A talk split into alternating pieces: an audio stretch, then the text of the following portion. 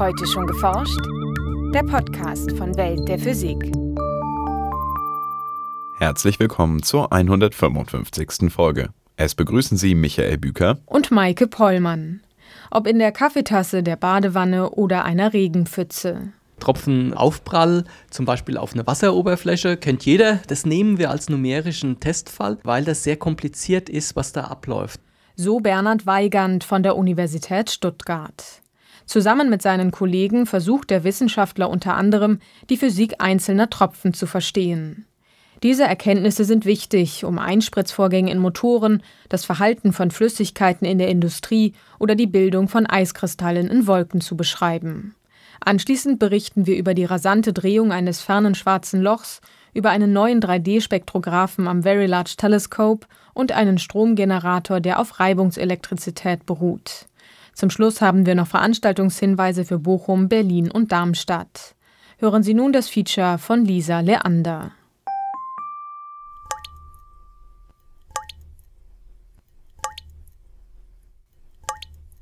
Ein Tropfen fällt ins Wasser, scheinbar ein ganz simpler Vorgang. Forschern verrät er jedoch viel über die Strömungen zwischen den beiden Grenzflächen Wasser und Luft. Wenn der Tropfen auf diese Flüssigkeitsoberfläche drauf trifft, dann bildet sich eine Krone, nennt man das. Das ist praktisch dieses Aufsteigen an den Seiten. Wenn das dann aufsteigt, dann wird an dem oberen Rand der Krone, das wird instabil und dann bilden sich so kleine Tropfen und äh, gehen in alle Raumrichtungen weg sagt Bernhard Weigand vom Institut für Thermodynamik der Luft- und Raumfahrt an der Universität Stuttgart.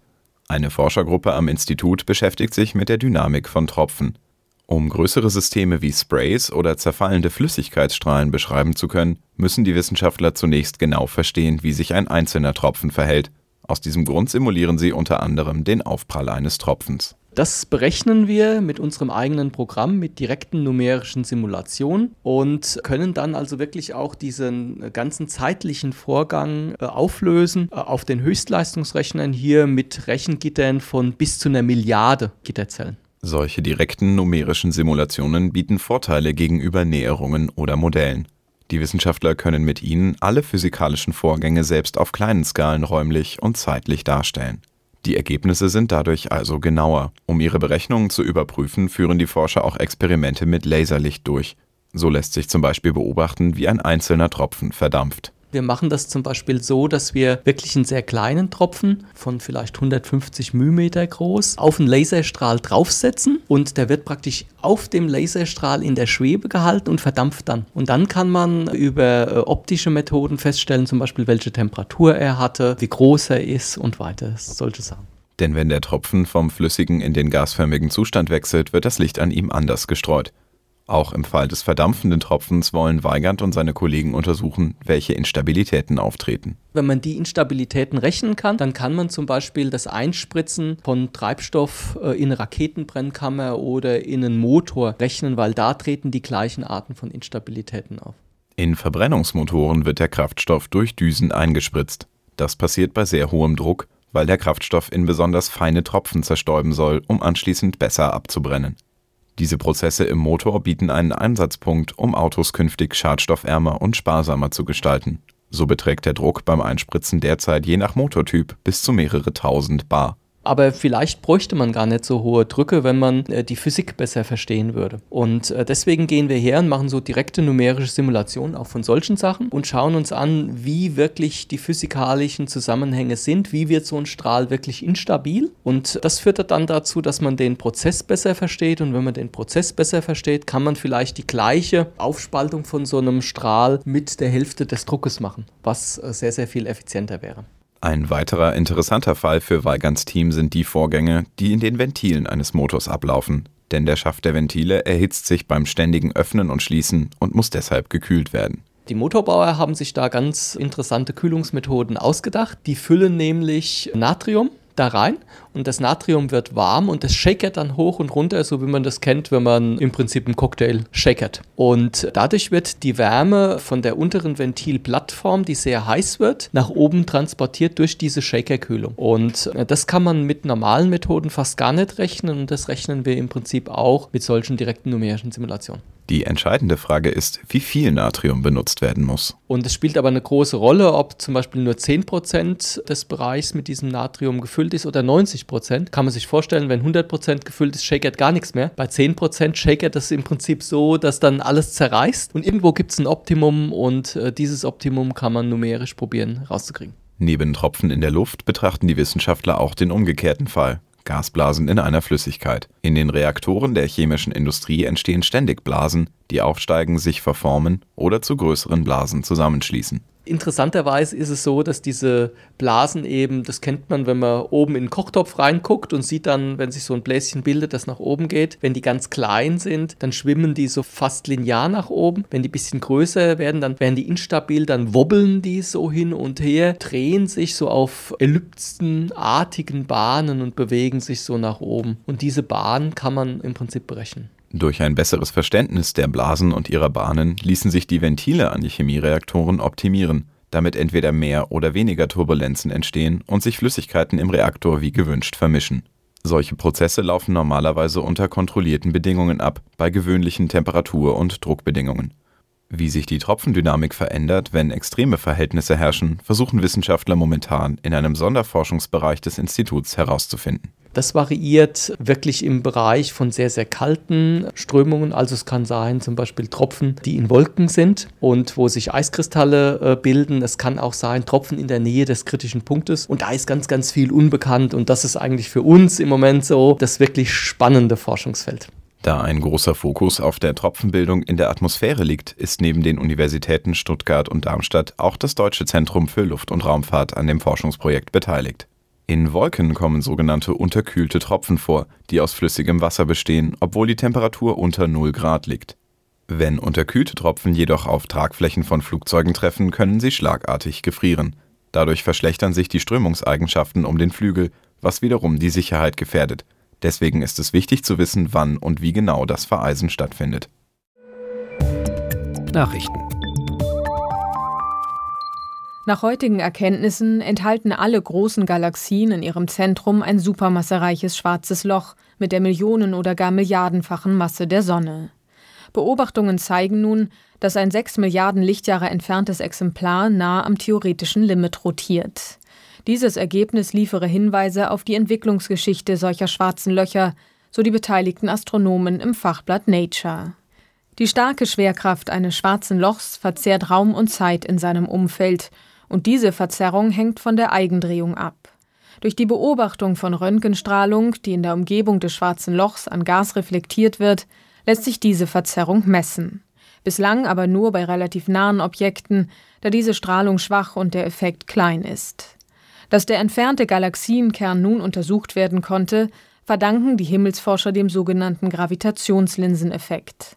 Eine im Vordergrund liegende Galaxie verstärkt dabei das Licht eines weiter entfernten Objekts.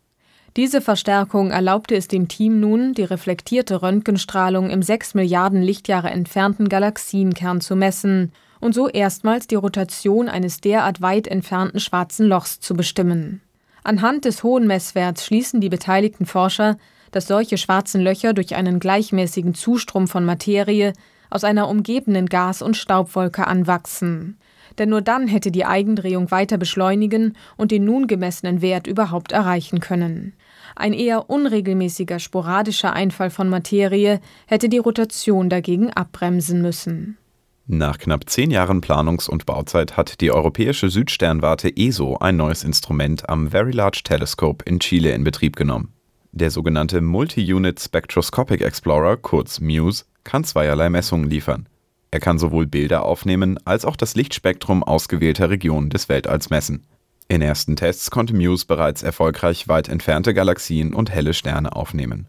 Muse ist einzigartig, da es in einem großen Bereich mit hoher Empfindlichkeit Bild- und Spektralaufnahmen kombinieren kann. Jedem Pixel der Bildaufnahme kann ein Lichtspektrum zugeordnet werden. Mithilfe dieser sogenannten Integralfeldspektroskopie können Objekte wie Galaxien nicht nur zugleich in mehreren Wellenlängenbereichen aufgenommen werden, sondern auch in großen Aufnahmen das Lichtspektrum vieler tausend Objekte gleichzeitig gemessen werden. Astronomen versprechen sich von dem neuen Instrument aufschlussreiche Daten über Galaxien im frühen Universum, benachbarte Sternhaufen, aber auch extrasolare Planeten. Reibt man Wolle über einen Luftballon, lädt sich dieser elektrisch auf. Auf diesem sogenannten triboelektrischen Effekt beruht ein neuer Stromgenerator, der sich mit leichtem Wind oder Wasser aus dem Hahn ebenso betreiben lässt wie mit Körperbewegungen. Dabei sei er deutlich flacher und günstiger herzustellen als bisherige Stromerzeuger dieser Art, berichten die Forscher im Fachblatt Nature Communications. Das Herzstück des Generators besteht aus vier flachen, übereinanderliegenden Scheiben, durch deren Mitte eine gemeinsame Drehachse führt. Auf einer Acrylschicht liegt eine Goldscheibe mit geschickt angeordneten Elektroden unter einer Kunststoffschicht. Darüber befindet sich der Rotor des Generators, bestehend aus 120 strahlförmigen Rotorblättern aus Kupfer. Dreht sich diese Rotorplatte, überstreichen die Kupferblätter die Elektroden auf der Goldscheibe. Durch den direkten Kontakt und die unterschiedliche Elektronenaffinität der Materialien wandern Elektronen und es entstehen elektrostatische Ladungen, die bei geschlossenem Stromkreis abfließen können. Auf diese Weise erzeugte der Generator einen konstanten Wechselstrom. Bei 3000 Umdrehungen pro Minute und 10 cm Durchmesser gelangen Spannungsspitzen bis zu 850 Volt und ein Stromfluss von rund 3 mA. Bis zu 1,5 Watt elektrischer Leistung lieferte der Prototyp und ließ Felder von Leuchtdioden hell strahlen. Mit einer passenden Adapterschaltung versorgten die Forscher auch eine elektrische Uhr oder ein Mobiltelefon mit Strom. Und nun zu unseren Veranstaltungshinweisen. In Bochum klärt Dominik Bohmanns von der dortigen Universität auf, warum astronomische Bilder immer so schön bunt und ob schwarze Löcher wirklich schwarz sind. Sein Vortrag Tiefstes Schwarz und hellstes Licht Eindrücke aus der Astronomie und Astrophysik ist zu hören am 8. März um 11 Uhr im großen Physikhörsaal HNA an der Ruhr-Universität Bochum. In Berlin hält Professor Markus Arndt von der Universität Wien den Vortrag Wege durch die Quantenwelt. Neue Experimente zur Welle-Teilchendualität massiver Materie. Auf einem virtuellen Rundgang durch ein modernes Labor der Molekülinterferometrie soll es um die Frage gehen, ob es eine fundamentale Grenze zwischen Mikrokosmos und Alltagswelt gibt und welche modernen Anwendungen sich aus der Quantendualität von Welle und Teilchen ergeben. Am 19. März um 20 Uhr im Audimax der Humboldt-Universität in Berlin. In Darmstadt berichtet Florian Hehenberger über die Großbaustelle für die Beschleunigeranlage FAIR. Die Anlage soll Antiprotonen und Ionenstrahlen mit bisher unerreichter Intensität und Qualität liefern. Im Endausbau besteht FAIR aus acht Ringbeschleunigern und zwei Linearbeschleunigern. Der Vortrag findet statt am 19. März um 14 Uhr im Hörsaal des GSI Helmholtz Zentrums für Schwerionenforschung in Darmstadt. Das war's für heute. Bleiben Sie wissenschaftlich und laden Sie uns auch nächstes Mal wieder herunter. Welt der Physik wird Ihnen präsentiert vom Bundesministerium für Bildung und Forschung und der Deutschen Physikalischen Gesellschaft.